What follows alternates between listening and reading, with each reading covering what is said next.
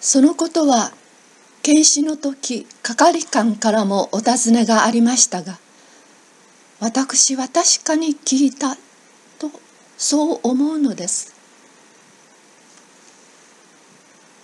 もっとも激しい嵐で古い家が絶えずきしんでおりましたからひょっとすると聞き違えたのかもしれません。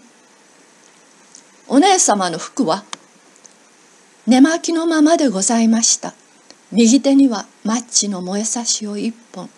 左手にはマッチの箱。をするとお姉様は何かを察知してマッチを吸って辺りをご覧になった。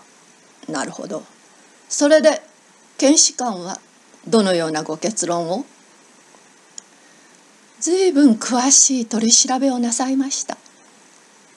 父の日頃の行いがあまりにも悪かったものですから。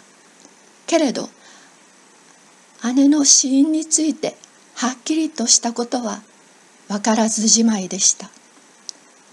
内側から鍵がかかっていたことは私が証言いたしましたし窓には旧式の鎧戸がついていて夜にはいつも太い鉄の棒をはめて閉ざしております。四方の壁も全部叩いてみましたがどこもしっかり硬いとしか分かりませんでした。床もつぶさに調べましたが同じことでした。煙突は太いのですが内部に釘が4本も横に通してあります。ですから亡くなった時姉一人だったことには間違いございません。それに姉の体には傷跡一つ見つからないのです。毒殺についてはお医者様がお調べになりましたが結果は何も。ではお気の毒なお姉様は何の原因で亡くなったのだと。姉は激しい恐怖のためにびっくりしてそれで死んだのだと思います。もっとも何が姉を驚かせたのかは分かりません。ローマはその時敷地の中にいたのですか？はいだいたいいつもどこかにおります。うん。それから何かお心当たりはありますか？紐。まだらの紐に。姉が夢中に叫んだ上事かとも思いまたそれは敷地にいるロマンのことではないかとも思い多くの者が頭に水玉の模様があるハンカチーフを巻いておりますがそれが姉の使った言葉に関係があるのかはちょっと。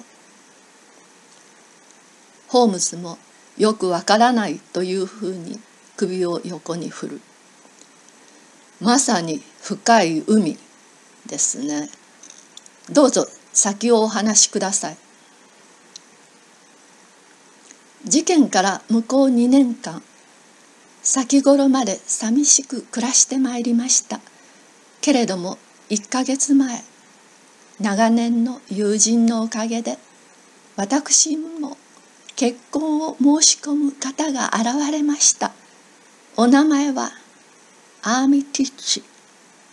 パーシー・アーミティッチ。アーミティッチ家の次男でレディングのそばのクレインウォーターにお住みです。父も反対いたしませんので春のうちに式を挙げる予定です。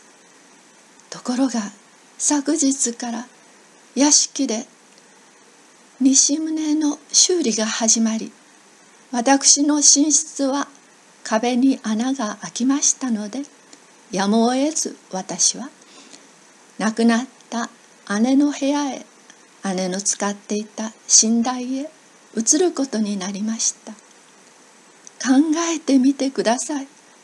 昨夜の私がどれだけ恐ろしくて震えたことか。眠れずに姉の恐ろしい最後が頭から離れずにいると真夜中の静けさの中に